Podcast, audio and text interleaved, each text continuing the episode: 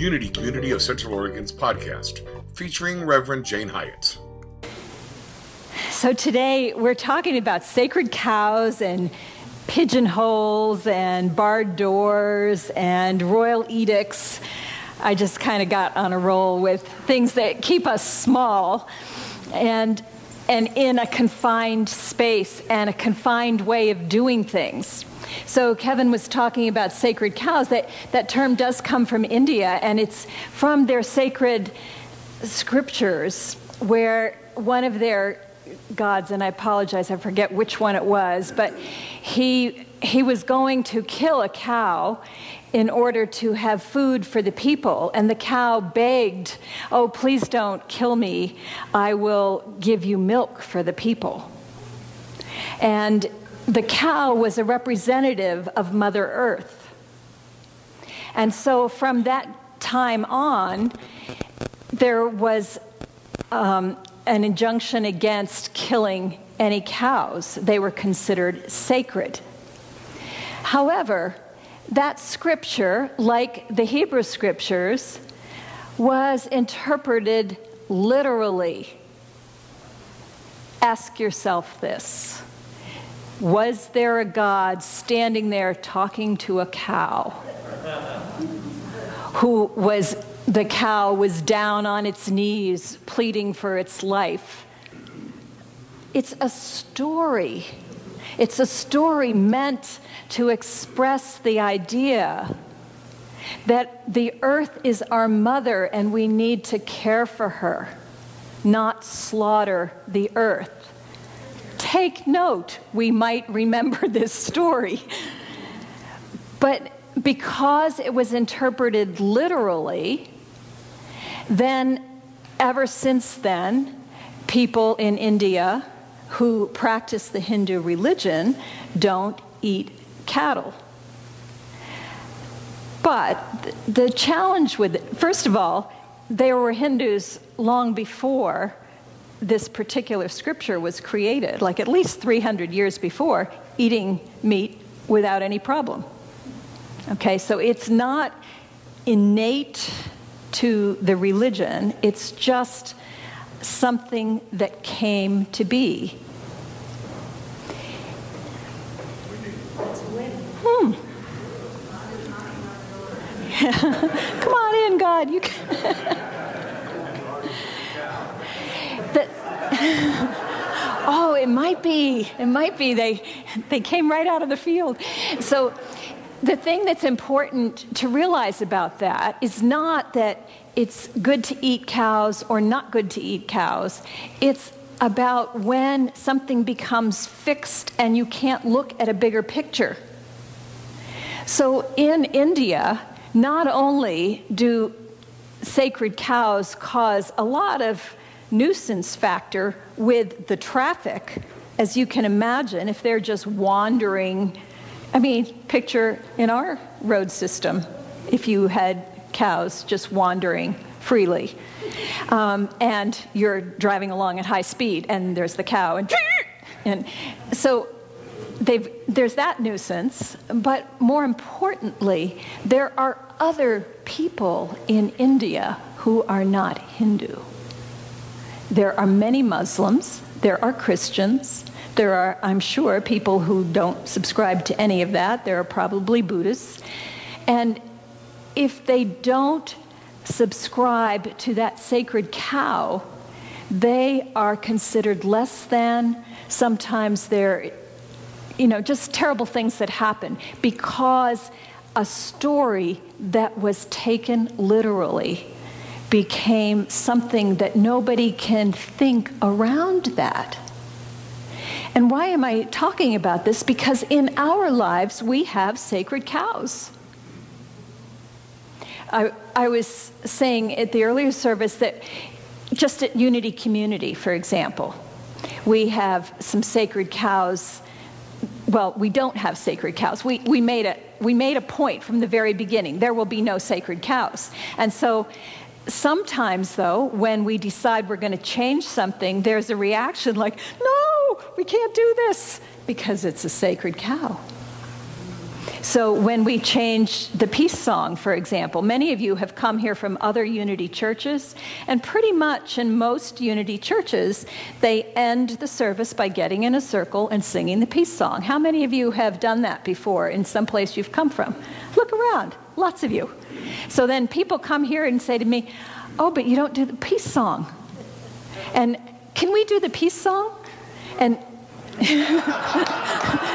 veto from the music department. um, anyway, it, w- it was a decision that was made for musical reasons, and we chose another song that we liked better. Because the peace song, lovely as it is, and endeared as it is to many people's hearts, it was a sacred cow. And we... And so we felt free to choose something else because we weren't going to be ruled by sacred cows. Another one that's more current is standing in the circle. So when we were at the Grange, we tried not stand, standing in a circle, and many people were very upset with that. They go, no, no, we have to be in the circle. So we got back in the circle, even though it was getting increasingly difficult to get in a circle as we grew and grew at the Grange. But then we came here, and we tr- we did try it one week to see, can we get in a circle? It was a mess.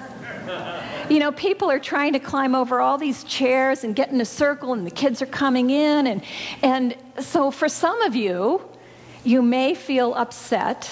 And it's one thing to just miss something that you really liked. There's nothing unspiritual about that. But if you get your knickers in a knot because something has has changed that you really wanted, then you have a problem.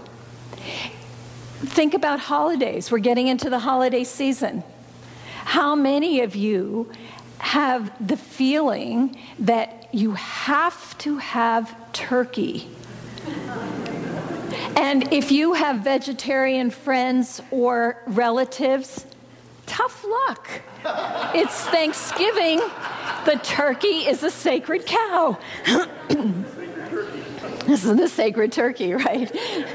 How many of you feel like it must happen on Thursday? Because that's the day it is. And the fact that you might have grown kids who have in-laws who expect them also to be there on Thursday because that's the way it is. Tough luck, they can just eat several Thanksgiving dinners because we can't move it from the date. Or Christmas. Oh, what happens if your grown kids want to celebrate with their in-laws, or they just want to do it at their house, or they have friends? But, but it's Christmas Day. It's the day Jesus was born. No, it wasn't. It's the day the church fathers decided, like three hundred years after the birth of Jesus, whenever he was born, they said, okay, there's this big winter solstice thing that goes on, and we want to get those pagans into the church. Let's say Jesus was born then. They all agreed, and so Jesus had a new birthday. But because they have declared that, we couldn't possibly change the day that we celebrate Christmas, could we? And if you don't have that flexibility, you have a sacred cow.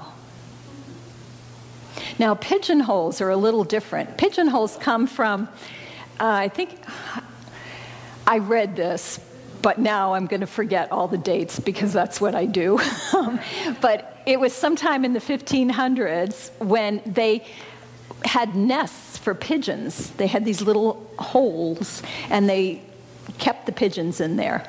And then about one hundred years later, they created these desks that had all these holes in them, compartments, and they looked like the nests for pigeons. So these were called pigeonholes in the desks. And then a while later, it came into the vernacular where you pigeonhole somebody. Like, think about actors, for example. There are certain actors, well, they'd always make a good villain, wouldn't they? They just look like a villain because they've played villains over and over and over again, and now they've been pigeonholed. And they they could never get a job as a as an act uh, hero. Who would believe that? That person can't be a hero. That person's a, is pigeonholed as a villain. So the question is for us, where have we pigeonholed ourselves or other people? Like, we pigeonhole our partners in marriage all the time. All right, I, I got this one's number. I've been living with this one for so long, I know exactly what that person is like, right? And then there's no room for the person to grow. Why are you looking at each other?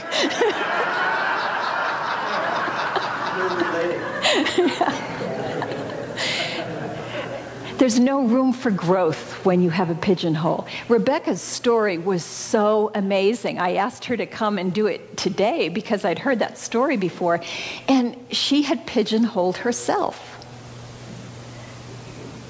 She wasn't a runner. Her dad was the runner, not her. She couldn't do that. And yet, within a year, she's doing triathlons. There was so much more to her than what she knew. And that is true for every one of us. Just ask yourself right now, where have you pigeonholed yourself? And who are you complying with when you pigeonhole yourself?